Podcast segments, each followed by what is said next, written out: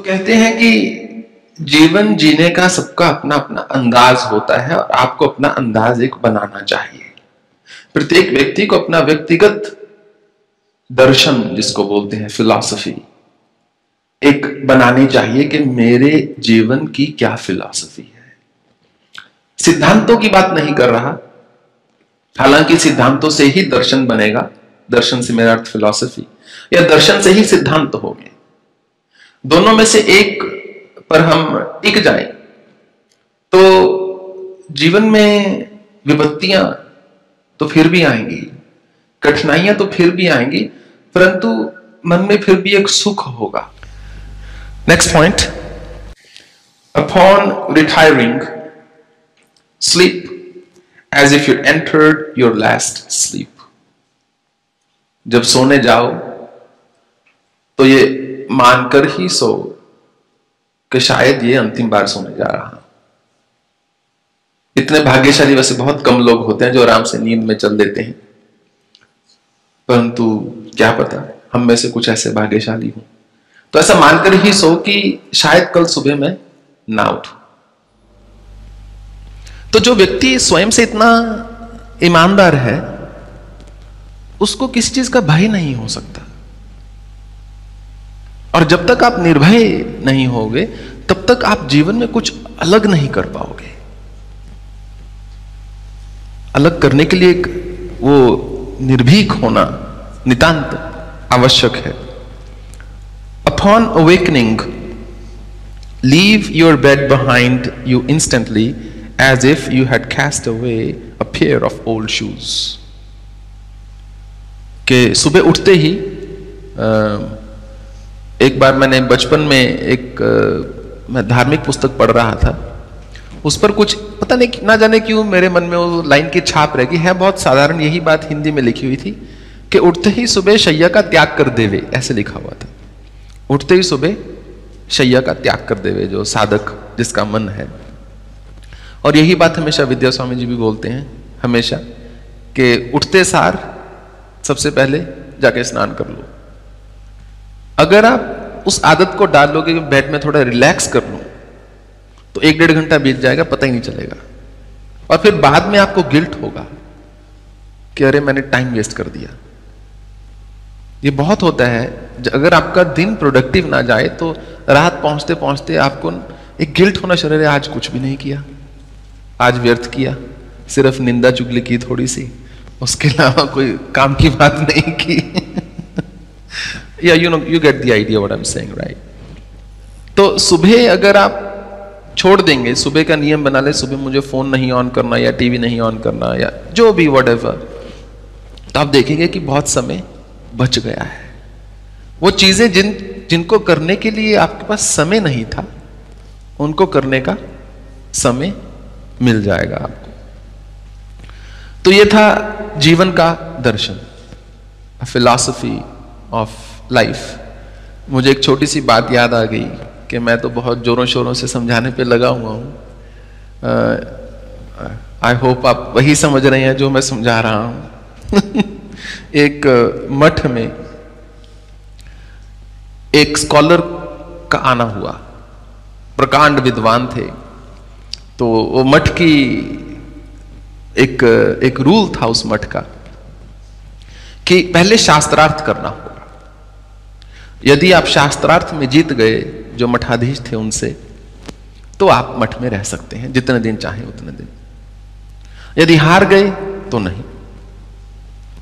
तो जो मठाधीश तो उन्होंने बोला रे वो तो बहुत बड़ा विद्वान है। मुझे पाँच मिनट में हरा देगा। मैं नहीं करूँगा शास्त्रार्थ इनके साथ। तो उनका भाई था, बिल्कुल परले दर्जे का मूर्ख। अज्ञानी मूड, जिसका काम सिर्फ़ यही था, चलो थोड़ी सफ़ाई कर दो, बाल्टी पानी की इधर रख दो, लकड़ी उधर रख दो, बस इतना सा और वो छोटा भाई था, उसकी एक आँख भी नहीं थी। तो मठाधीश ने बोला, जो बड़ा भाई था, भाई, तुम कर लो उनके साथ शास्त्रार्थ बोला, मैं मरवाओगे मुझे? आप तो फिर भी दो शब्द बोल सकते हैं मैं तो वो भी नहीं पता, कहता, वही कह रहा हूँ, बोलना कुछ नहीं, बस चुप रहो। चुप रहना, वही शास्त्रार्थ होगा। बोलता अगर कुछ पूछा उन्होंने चुप रहना बस। मौनी बाबा बन जाना। लोग अपने आप सोचेंगे सिद्ध है। यही होता है जिस संत के पास ज्ञान ना हो अगर मौन धारण कर ले सब बोलेंगे बड़े सिद्ध महाराज है जी। एनीवे anyway, तो वो उन्होंने बोला कि बस तुम चुप करके बैठना। ठीक है।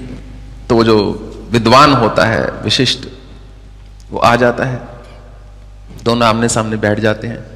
एक दूसरे को ऐसे नमन करते हैं, चुप करके बैठ जाते हैं। अब जो विद्वान है वो सोचता है, अब बात शुरू होगी, अब बात शुरू होगी। कोई बात शुरू नहीं होती। तो विद्वान सोचता है, कुछ करना पड़ेगा। वो ऐसे एक उंगली उठा देते हैं। और ये जो भाई था मठाधीश का, जिसकी एक आँख थी, वो ऐसे दो उठा देता है। वो विद्वान ऐसे सक पका जाता है। फिर वो कहता है, तीन उठा देता है, तीन उंगली। तो जब वो तीन उंगली उठा देता है तो ये बोलता है, ये हाथ ऐसे उठा देता है। जो विद्वान होता है, ऐसे नमन करता है, दंडवत करता है और वहाँ से भाग लेता है। कि मुझे एक क्षण नहीं रुकना। क्योंकि हो सकता है हारने की कोई सजा हो, काम करना पड़े दस बीस साल। तो ये जो होता है, भागा भागा जाता है अपने भाई के पास, वो कहाँ गया, वो कहाँ गया? बोलते, अभी मुझसे मिल के गए हैं। मतलब तो मैंने सारी, सारा मठ छान मारा। मैंने सोचा नहीं आपके पास होंगे। अब कहाँ है? चला गया चला गया। तुम तो बहुत बढ़िया शास्त्रार्थ किया। बोलते, क्यों? क्या हुआ? बोलते, उसने मुझे यही बताया कि मैं तो उनके मौन से ही भयभीत तो हो गया, जो विद्वान था। कहते फिर भी मैंने वार्तालाप करने के लिए हाथ उठाया और बोला कि ईश्वर एक ही है। तो बोलता उसने अपने जवाब में दो उंगलियाँ उठा दी कि द्वंद तो फिर भी है, द्वैत। तो मैंने बोला, वो तो ठीक है, पर फिर गुण तो भी तीन हैं सत्व रजस और तमस। तो कहता उसने ऐसे कर दिया, पर सत्ता तो एक ही है। सब इकट्ठे हो गए तो एक ही है। तो ये बहुत गुस्से में होता है छोटे वाला जो भाई है। कहता, सब बकवास बात है। झूठ बोल के गया है। इतना उदंड मैंने आज तक नहीं देखा। दुष्ट धूर्त एक नंबर का। मुझे देखते सार बोलता, तुम्हारी एक आँख है। फिर भी मैंने कहा, चलो, कोई बात नहीं। मिलने आया मैंने कहा, कोई बात नहीं, आपकी तो दो हैं। फिर भी उसको चैन नहीं पड़ा। मुझे बोलता, पर हम दोनों की मिला के तो तीन ही है। तो मैंने बोला, फिर मैं लगाऊँगा तुम्हारे। तो फिर वो चल पड़ा, भाग गए यहाँ से। तो आप समझ रहे हैं ना मैं क्या कह रहा हूँ?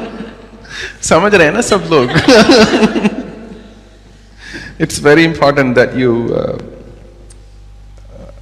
actually कोई भी नहीं समझ सकता। हम केवल वही समझते हैं जितना हम समझ सकते हैं। प्रत्येक मनुष्य अपनी क्षमता के अनुसार ही समझता है।